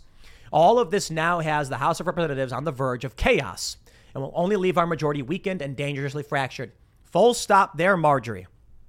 If Kevin McCarthy cut a backroom deal, you have no majority. Have a nice day. Thanks for watching, and I'll see you all next time. No, I'm not really ending it there. We got a couple more minutes. I always go about 20. What's the point? Why should I? I'm not in Congress. I'm just a dude who complains on the internet, right? Why should I, the moderate voter in this country, sick of the wokeness and the corruption, get behind going the speed limit for corruption? Not going to happen. That's it. Now, uh, on the verge of our, our, our majority is fractured. You don't have one. You don't have a majority. Kevin McCarthy's cutting backroom deals with Democrats. Your majority is meaningless to me. And I don't see a very strong reason to support or vote for any of you. Matt Gaetz, sure. Donald Trump, maybe. But what's the point? What's the point? People have mentioned, like, would you vote for Donald Trump if he chose Nikki Haley as his VP? And I was like, man, I don't know. Probably not. Probably not. It's tough. It really is. Because, you know, my position 2012, 2016 was count me out, ladies and gentlemen. I ain't voting between a giant douche and a turd sandwich. South Park hit the nail on the head with a hammer. And then I get, you know, we had Phil Labonte mention this whatever slows down the far left, we should support. And I'm like, I disagree. No, no, no. I agree with Phil. I do. But I don't believe supporting this slows them down at all. At all. The argument is vote in favor of the corporate uniparty or vote slightly in favor of the corporate uniparty. And I'm kind of like, I abstain from providing any of my support and my my my word or my voice to these individuals. Marjorie Taylor Greene says, "We are here because Congress operates on a calendar set up for producing annual failure. With a September 30th fiscal year end and a calendar that sends Congress home all of August and half of September, it's obvious why there's usually an emergency continuing resolution to avoid a shutdown usually resulting in a Christmas omnibus, which is really like a giant lump of coal in the American people's stockings. No wonder we're $33 trillion in debt. Intentional systemic failure is something I have no respect for and refuse to be part of. This has to change. What I see is a system of failure, et cetera, et cetera. So I agree with Matt Gaetz that things must change, but I don't agree with the motion to vacate will effectively create the changes needed to solve the intentional systemic failure uh, of the annual never-ending CRs. A MTV of uh, uh, uh, motion to vacate of our MTV uh, of our speaker gives the upper hand to the Democrats. I don't care. I don't. I don't care. Because you're telling me the option is give Democrats the power or negotiate with Democrats to give them the power. And I'm just like, huh? What you're proposing is negotiate with Democrats. The other alternative is vote for Democrats. I propose an alternative option. Matt Gaetz says no. If you negotiate with Democrats, thus negating our majority, we have you removed as Speaker. Matt Gaetz is the only one standing up for what little shred of opportunity we have. And if the rank and file neocon Republicans don't want to get behind that, so be it. Then they can lose. I, re- I reject this. I reject outright the weakness. Uh oh. I got to give you guys a poker analogy. I'm I'm no pro or anything like this, but I'm a fairly aggressive poker player, and I strong I, I love I love these analogies. I love I love poker. I love skateboarding. These things give you life lessons in strength, determination, and and how to win. And that's why I bring it up here. I'm going to give you a skateboarding analogy and a poker analogy, things that I do in skateboarding. There's no cheating. There's none. If you want to land a trick that holds a risk of bodily harm to yourself, you can't lie. You have to do it. You have to assume those risks. And the risk may be for what? You slid down a railing. We call them handrails, right? But people know them mostly as railings, right? You jump on the stairs, you slide down on your board. Oh boy, if you slip and fall, you get hurt. But that risk is there and you know it.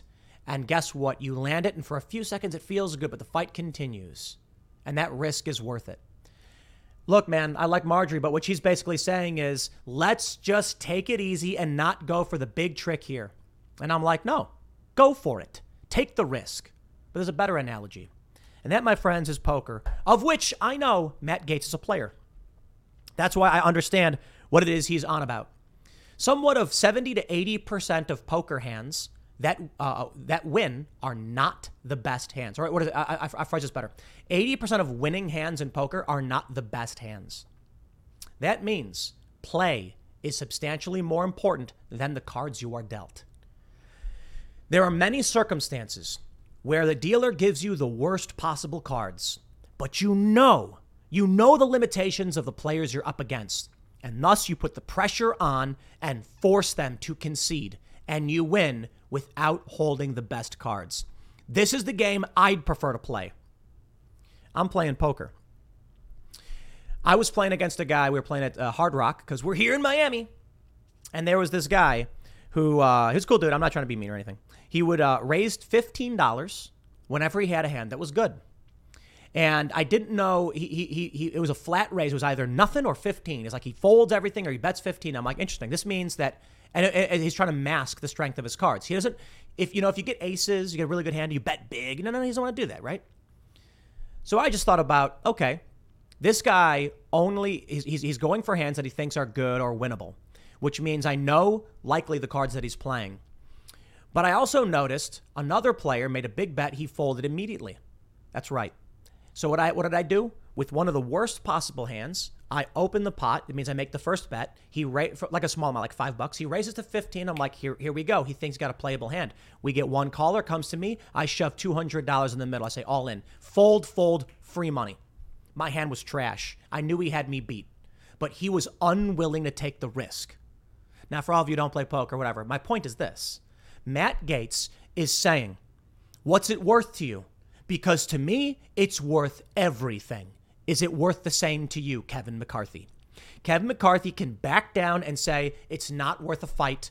We'll just keep moving forward. Matt Gaetz is saying outright, I will risk my position here with people threatening to expel me to do what I need to do because I'm more willing and you're not.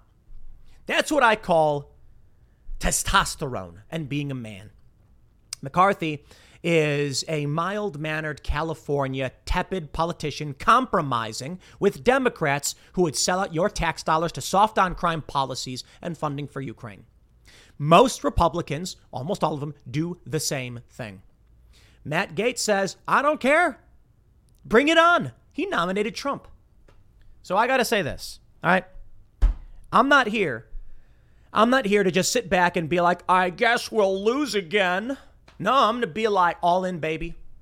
Call me out. Let's see if the cards run out in your favor. I got garbage, but I am sick of this game. And I'm willing to put those chips up. Are you?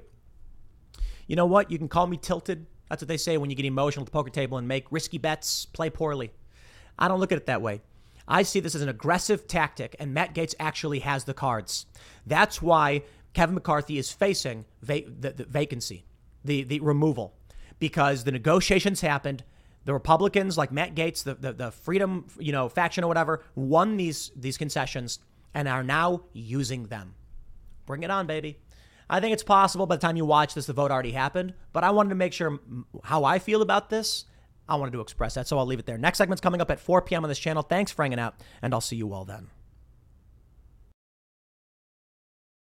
I've been following this story quite a bit when it first happened. The details a tech CEO in Baltimore, a young woman, found murdered. And sure enough, as soon as I heard the story was breaking news, it's Baltimore. I wonder why. Why is the story such big news? It's fascinating. Lots of murders happen in Baltimore, but this was a young, wealthy white woman in her well to do area. So, sure enough, I found out that the tech entrepreneur CEO was quite a bit woke. She had posted about hiring practices, hiring people of color instead of white people, things about Black Lives Matter, and of course, she was of the political persuasion that believes we should be soft on crime. Sure enough, we then discovered that it was a man who was released early, a convicted sex offender, and the police knew that just days before he murdered this woman, he had tortured another couple, setting them on fire. We now have new details as to what happened. And I think it just exacerbates this mentality people have and the issues of wokeness. I will not I will not uh, bury the lead on this. We're going to go through it, but the story is this man, the killer, followed her to her house.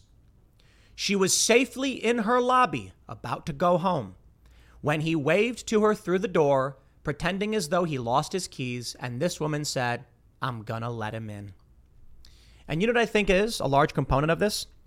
I don't care about this guy's race. I care that you don't let strangers in your through, through your doors. However, one thing we've seen with this Yale study. This came out in 2018. White liberals, leftists, talk down to black people. They treat them like they're inferior, like they're children, and I, for one, think that's racist. There was a, a clip with Bill Maher and a, and a, black woman I'm not, I'm not familiar with, but uh, I only bring up her race because she points out that it is one of the most racist things that these liberals claim she can't get an ID, that they're being racist to her. It's the soft bigotry of low expectations. And so what you end up with is these white people who, when confronted with any kind of security risk, think to themselves, well, I don't want to be racist. And I think this was a component in what happened to this woke CEO. She's likely thinking to herself, and I will admit, part of it I find honorable and admirable. This idea that you don't want to be biased against someone just because of their race, I can respect it. But that doesn't mean you forego basic security. So here's what I say. I told this story earlier. I'm at my friend's house. It's it's uh, uh they have like a, a central uh, a center. Uh, I don't I don't know what you you call it um, an atrium. The the when you walk into their apartments, there's a gate. You're still outside, and then all the apartments like kind of motel style, but it's in a gated area. And I'm inside, and someone's like, "Hey, I forgot my keys. Can you let me in?" And I'm like, "Nope." like, oh come on, dude. And I'm like, what do you mean you come on, dude? Right? First of all, I don't live here. I ain't open a door for you, the gate. I didn't say it like that. I was like, sorry, man, I don't live here. And he's like, okay. And then someone eventually came and let him in, and, I, I, I'm pretty sure he did live there. But my point is like, dude, I don't care if you're black, white, Asian, Latino, man, woman. There's a reason why the gate's locked. You you need to have a key to get in. And so what I think you end up with is if this woman, I bet if it was a white dude who was knocking on the door, waving to her, she probably would have just been like, uh, do you live here or something? Or I don't know, fine, whatever. There's a possibility she just opened the door for anybody. I think that's fair to say. But I think there's a component of this white guilt that they'd be more forgiving to a tattooed man they don't recognize if he is not white, as opposed to a white dude doing the same thing. Take a look at this story. New details emerge with the slaying of beloved Baltimore tech CEO and the suspect. Just moments before police believe Baltimore tech executive Pava LaPere was killed, surveillance footage captured her alleged attacker following her into an elevator of her apartment building, where her body would be, discovered on the roof days later. Court documents say. The documents shed new light on an alleged Friday night interaction between LaPere and the man accused of killing her. Jason Dean Billingsley, a convicted sex offender who was already being sought by police as the suspect in a rape, arson, and attempted murder days earlier. And they did not put out a warning to the public. If they put out a warning to the public saying, this guy is a suspect in these killings, she would not have let him in. Again, she's being followed. She goes into her lobby, door is closed behind her. She's about to safely go home when she sees a man outside waving. Imagine a notice was put up by the police suspect, rape, and torture. She would have been like, that guy matched that description. I ain't going anywhere near it. Instead, the police held back. But again, who do I blame? I blame woke policies and, and woke advocacy, woke leftists who condemn the police, and the police are like, we put this out, we're going to be called racist. So they don't do it. LaPere CEO and co founder of the small startup EcoMap Technologies likely died Friday, police said, but her body wasn't discovered till Monday. And here you go. Take a look at this. On Friday, Billingsley was captured on video following LaPere as she walked home law enforcement sources briefed and the investigation told CNN. LaPere did not seem to notice a suspect who kept a distance from her. LaPere entered her apartment building's lobby, but returned to the front door after she saw a man, later identified as Billingsley, waving at her through the glass. A statement of charges obtained by CNN affiliate WJZ says, citing surveillance footage. Billingsley appeared as though he was having trouble getting in the building as if he'd forgotten his keys. LaPere opened the door and let Billingsley in, according to the, doc- to the document. The two can be seen on video having a conversation before getting into an elevator together. Later, the suspect is seen coming back into the lobby through a stairwell, scrambling for an exit and wiping his hand on his shorts, the document says. About 40 minutes passed between when Billingsley followed LaPere into an elevator and when he left the building. When her body was discovered on the rooftop on Monday, police found several items scattered across the scene, including a pair of red shoes believed to be LaPere's, the document said. She died of blunt force trauma and strangulation. After a days long manhunt, Billingsley was arrested Wednesday at a train station in Bowie, Maryland, about 25 miles from downtown. CNN has not been able to determine if Billingsley has an attorney. A judge in Baltimore on Friday ordered Billingsley to remain in jail without bail, citing his criminal history and saying he's a flight risk. Billingsley had been charged with first degree murder, first degree assault, and other charges in LaPere's death. He is also facing first degree attempted murder, attempted second degree murder, first degree rape, second degree rape, and first degree arson for a September 19th incident in Edmondson uh, on Edmondson Avenue, about a mile from where LaPere's body was found days later. Police were already searching for the suspect. That's right. They knew he was the, the suspect in a rape and torture. And they did not release the information to the public. Critics, critics have scrutinized police for not notifying the public when they were initially, initially searching for Billingsley, but Worley defended the decision, saying detectives believed at the time that it had been an isolated targeted attack. Yes, a repeat offender who was in jail, sentenced for 30 years, but released early after seven years for good behavior, thanks to soft on crime policies. Look, man, I oppose the death penalty, but I have no problem with locking people up in boxes for long periods of time. The point is, I think most people would rather live. You know, I had the argument. Sargon, uh, Carl Benjamin was saying it's it could be worse than death to be locked up in solitary forever. I'm like, sure, but I'm not talking about solitary. I'm saying that if you get convicted of a crime, due process determines like, hey, you're a danger to society. We are going to lock you up. But in keeping up with the, the protection of the innocent, we won't kill you.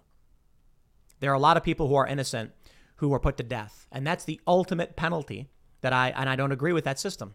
However, there are many people who are innocently imprisoned, but that's, that's my moral line, the best we can do. This guy should not have been released. Shouldn't have. Investigators had been tracking Billingsley and didn't want to issue a, file, a flyer too soon, which could prompt the suspect to flee. Despite police tracking him, Billingsley was able to evade arrest because investigators never got close enough. As soon as we realized he had committed an act that seemed to, seemed to be random, we put the flyer out. And as soon as we thought, as soon as he saw the flyer, he tried to elude capture, and then they caught him. I bet someone saw the flyer, notified them, and they were able to track him down. He pleaded guilty to first degree assault in 09 and second degree assault in 2011. Most recently, he was convicted of first degree sex offense and sentenced to 30 years in prison in 2015. He was released in October 2022, and then he raped and killed again. It's amazing. Seven years. His release was not parole, but rather on mandatory supervision as required by statute. Well, this is what they, they, they vote for. This is what woke people advocate for. They want to avoid being seen as racist, so they would give their trust to people they don't know. I don't care what you think of me. I take security seriously. I don't care if you're a white dude, Asian dude, black dude, or lady for that matter. I ain't opening a security door for you. I'm going to be like, sorry, man, can't help you. You got a key? Bro, call your buddy. Is there someone you want me to get? Because I'll, I'll talk to a buddy if that's okay. Here's an important point for a lot of people because I see this happen all the time in New York, or I did when I was there. We would be going to uh, a friend's place, or we'd need to get into a building. I've even I've even heard of people doing this when it's raining and they want to get in the lobby to avoid the rain. They walk up to the front door, and there's a mailbox with a whole bunch of different uh, uh, buttons you can press. Like in New York apartments, you'll have the, the, silver box, and there'll be like, let's say there's 20 apartments. It'll say 1 through 20, and there are apartments 1, 2, 3, 4, 5, 6, 7. And then what they'll do is They'll just press three or four random ones. And guess what happens? Some people go, hello? Who is it? Other people just hit the door and open it up for you. No questions asked. Carefree. You know, it's beautiful that we live in a world where you can do such a thing most of the time and be totally fine. Because that's the reality. Humans don't want to be evil and they don't want to hurt you. But now things are changing. Now we have these murders, especially if you live in Baltimore. And now it's very different. Now you have to take it seriously. If someone comes to your door and tries to get in, you ask them, who is it? You know, but in, in places like Philly, you can have guns in Philly too. In places like Baltimore, where it's almost impossible to have, in New Jersey, in New York, I'm sorry, man. California, y'all are in trouble. But you want to live there and you want to experience this stuff, by all means, go ahead with my blessing. Look, this young woman should not be dead. I am not directly blaming her saying that she did anything to warrant this, but I am pointing out the lax sensibilities these people don't understand. You are allowed to open the door for people to be nice. I'm not going to blame you or blame her for someone doing it, but I'm going to point out where society has gone. It has gotten to the point where, you know, it used to be uh, so much more dangerous. But things got so safe for so long in this golden age that we've made that it resulted in many women no longer fearing the true threats they would face. I want to make sure I'm clear. Men are five times more likely to be the victims of violent crime. But men are also more likely to be able to protect themselves from another man. What this means is that if a guy is victimized, he has a chance to fight back or just submit. Women typically need a gun or something to protect themselves, pepper spray, because women tend to be shorter, less muscle mass, less bone density, less skin collagen, less striking power, grip strength. So a guy has a, uh, your average guy can overpower your average woman. This is why I advocate for women have guns. Now, a lot of people say, I don't know about that. Women get scared. I'm like, don't care. You have a right to keep and bear arms. You want to argue that change the Constitution. This woman should have had a gun. And then when she let the guy in, she would have been like, whatever. And when the guy grabbed her, she could have draw, drawn her weapon and saved her life from a convicted sex offender, rapist, arsonist who then went on to murder her. It's a sad story, man, and I wish this didn't happen to her. All I can say is I hope the message is clear for everybody who sees these things. First and foremost, let's leave the politics out of it. Don't open doors for strangers. There's a reason the door's locked in the first place. You know what she could have done? She could have said, I'm going to go upstairs, but I'll buzz you in. How about that? Then the guy would have just left. She could have gotten the elevator, said, give me, give me a minute, I'll be right back. Gone up to her room and then said, Yeah, do you live here? And he goes, Yeah. And she goes, Okay, I'm buzzing you in. He could have come in and then he wouldn't know where she was. And her door's locked. The story, so the story at first, I thought he broke into her house or something. No. She let him in. She let him in. If you are adamant on letting strangers in, there you go. Go up to your apartment first, lock the door behind you, and then hit the buzzer. Don't just let a stranger in and laugh and giggle with them to the elevator. This guy was a murderer. Or I should say he is. I don't know if he murdered someone before, but he's a he's a he's a convicted rapist and sex offender who had tortured and raped someone just earlier. Set them on fire. And she thought, eh, it'll be fine. Sad story, man. I'll leave it there. Next segment's coming up at 6 p.m. on this channel. Thanks for hanging out, and I'll see you all then. Well, uh, I guess it finally happened. Portland has instructed people not to call 911 unless they're at risk of death, as woke Democrat run city struggles to cope with slew of ODs. If businesses are shutting down, people are fleeing the city. And now the public safety commissioner is like, just don't call 911. Sorry, unless you're going to die. So now, if you're getting robbed, if your house is getting broken into, they're going to be like, Sir, what's happening? Quick, help! Someone's breaking into my house. Well, are you dying? No. Oh, okay, well, you know, call us back if you do. Is the funny thing not to call unless you're at risk of death. How do you define that? Are you saying like that if someone's committing a crime against someone else, but you're not sure if there's a risk of death, you don't call? Dude, there's always a risk of death in these crimes. If someone is if someone like breaks their leg or something, you call 911 help. I broke my leg. We need an ambulance. ASAP. It's bad. It's a femoral break or something. You get an ambulance. You call 911. It's an emergency. Well, can you die from it? I guess technically if I hit my femoral artery or whatever. In what circumstance would anybody need to call 911 where there is no risk of death, right? That's why it's kind of like the statement is meaningless. But the point is, this, this, this is what I'm getting at. They're basically saying, just call us a little bit less. You're on your own. Any instance where you need to call an emergency line, it's because death is on the line, right? Here's the story. Portland's public safety commissioner has told people not to call 911 unless they're at risk of death. Commissioner Rene Gonzalez told locals that its emergency service hotline was overwhelmed with people calling about members of the public suffering fentanyl overdoses. Oregon decriminalized hard drug use three years ago. Hey! It's called opportunity. It only made things worse. My attitude towards this stuff is typically that it should be legal, but it should be in controlled environments. So, I, like, my position as of today, yes, I think my positions change quite a bit when we realize what's going on with this stuff as crime gets worse, is basically you can do it legally. You can do it legally, but we're going to put you in a room. We're going to monitor you. We're going to put restrictions on you. And if you're doing it outside, if you're doing it anywhere else, you're going to get arrested and charged. You have to have certain work requirements. It has to be that we are getting you off the drug and not giving you a free place to go do it.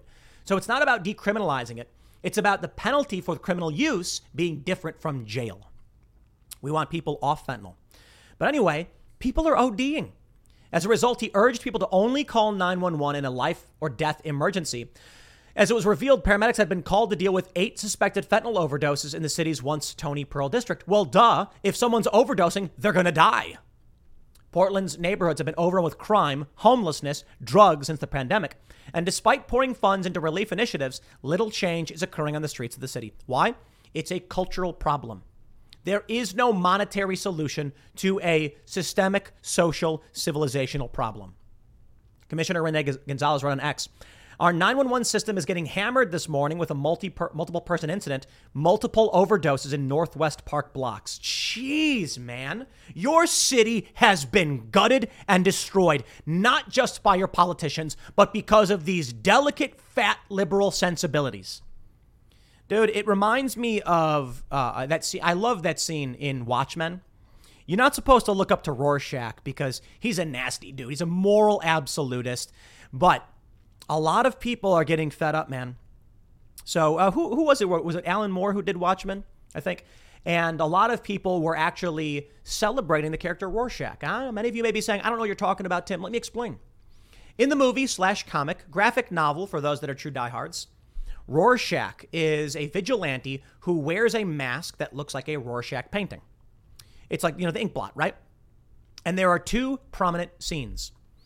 The first is when he decides, when, when he discovers the, the, the true degree, like when he breaks the limit, where he decides to kill people.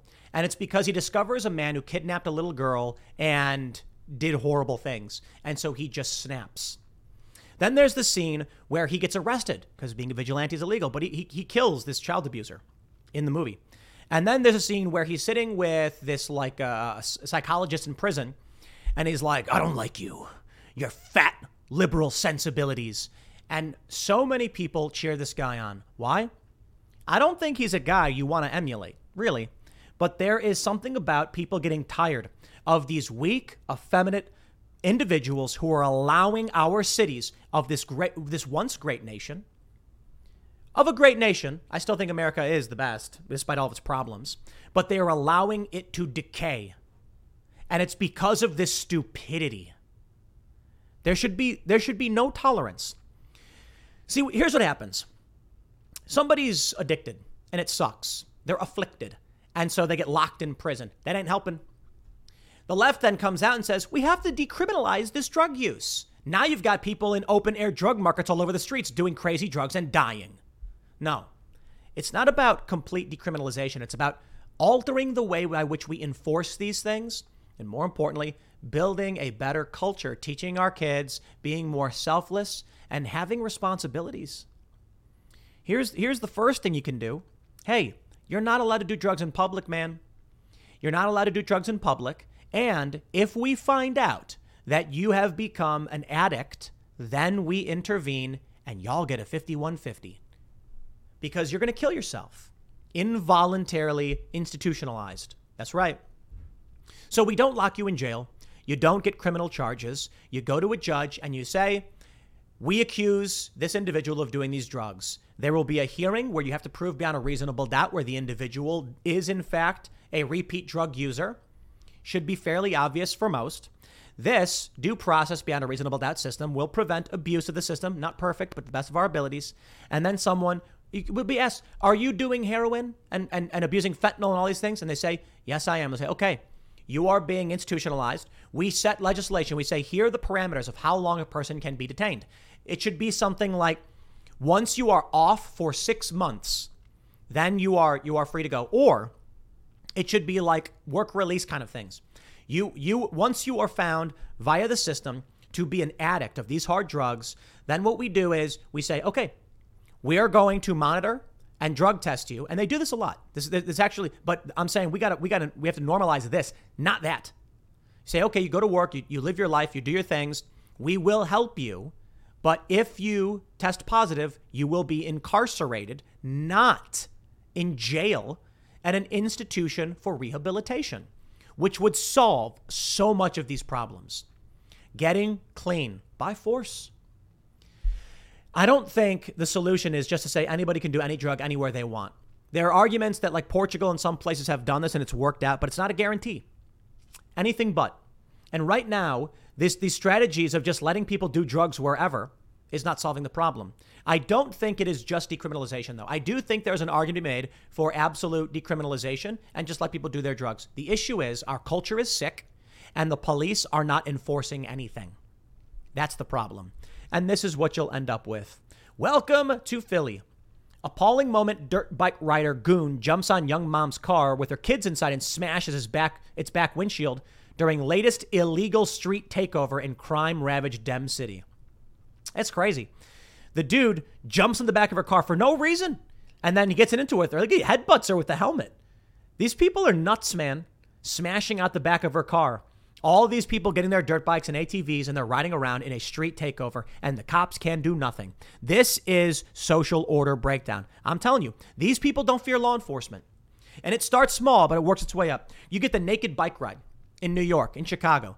All these people get buck naked and they ride around. They don't care. You get pride events. You had in San in in, in uh, uh, uh, um, Santa Monica, or no, no, um, was it West Hollywood? In, in basically Los Angeles, you had two men performing a sexual activity on each other in public. Now wait, there's more than one instance.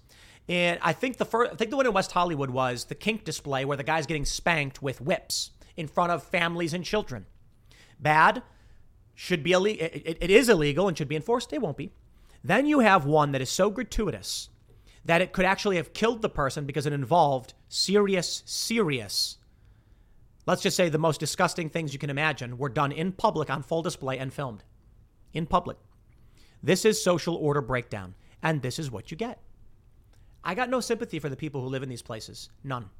The only sympathy I have is, with exception, the people who are there because their kids are trapped because of legal issues.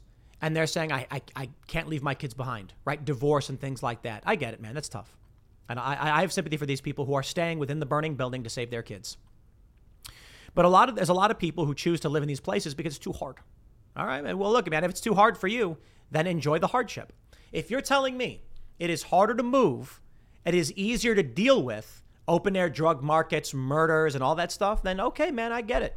Take the easy route someone breaking into your house and assaulting your family and setting them on fire or something like that, like we saw in Baltimore. People make their decisions. They vote for what they want, and this is what cities are decaying into. So you wanna you got a problem? Well, I guess don't bother calling 911 because ain't nobody coming to save you. I'll leave it there. Next segment is coming up tonight at 8 p.m. over at youtube.com slash timcastirl. Thanks for hanging out, and I'll see you all then.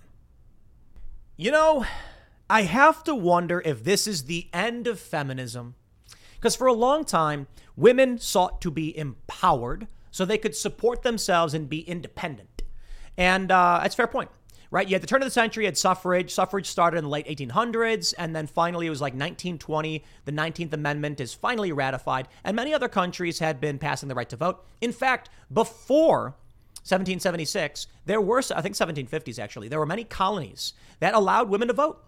And then when charters came into place, they actually took it away. Not all of them, and now we have this story of this woman here, OnlyFans model, they call her. It's like, oh, come on, dude, she's a prostitute. I don't, I like, I guess they're so offended by the word prostitute, which they shouldn't be because it's just a descriptive word, that they just say, I'm a model. Dude, you produce on demand adult activities for cash. Prostitution. But here, here's the thing, right? So you've got these women, Bryce Adams, 29, one of OnlyFans' most liked creators, saying she made like, what did she make? Like $6 million per year or something like this. See, back in the day, when women were like, I want to live on my own, I, I'm not married, I shouldn't have to be, and I should be able to get a job, work, and vote. And I'm like, I, I agree with those things. That's great. Then women finally win suffrage. We get more women in the workplace. Now they're making money and they're like, finally, I can be independent. But ladies, this is not the way. This is the opposite of feminism, but ladies figured it out. With digital technology and more lax social standards, many women have opted for what I guess I would describe as a much easier route, though I would find it to be amoral and, um, I don't know, crass.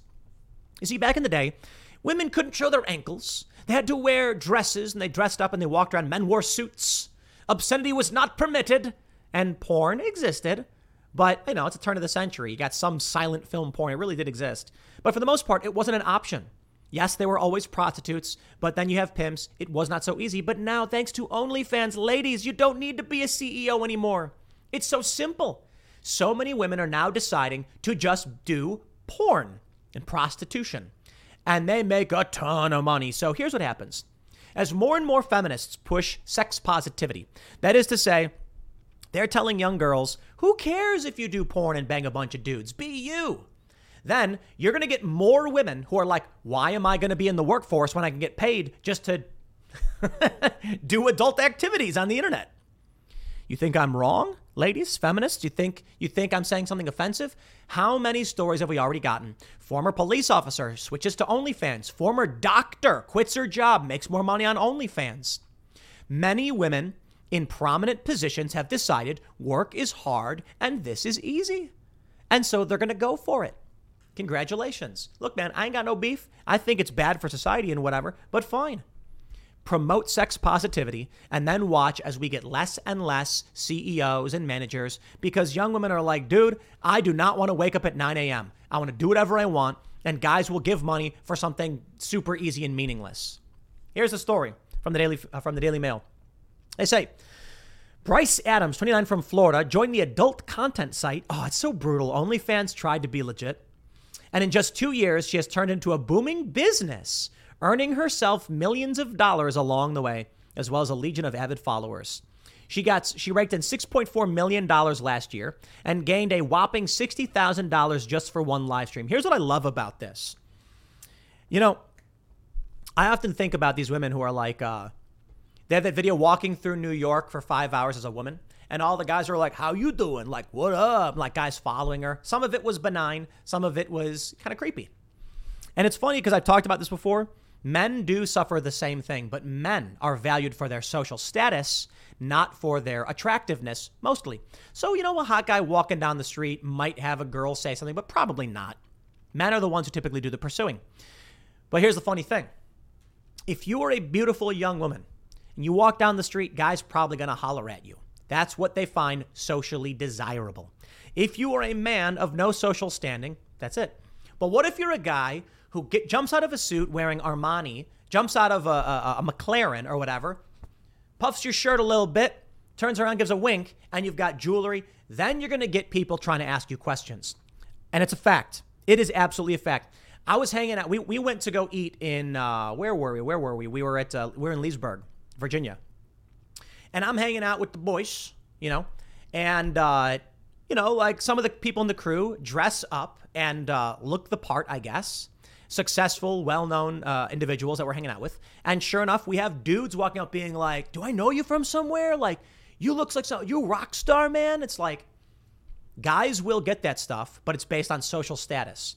So here's the funny thing about all this. I'm looking at her income and how many fans she has. Like she sells her body, she does porn online, and she gets a big following, makes money.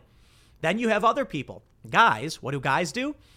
Guys talk politics, charismatic, ideas, work, subjects, or I'm sorry, objects, women, subjects. And it's like, I see this thing. Now, hey, look, man, here's what I'm saying. I ain't got no beef with this lady. She wants to be a digital prostitute. For real. I don't mean that as a dig. I'm saying, hey, you do you, lady. You sell what you got. She got $6.4 million. You think she cares about your opinion? My point is only this many more women are going to say, I don't want to be the CEO. I don't want to work on a petroleum rig. I don't want to be a lawyer and argue, man.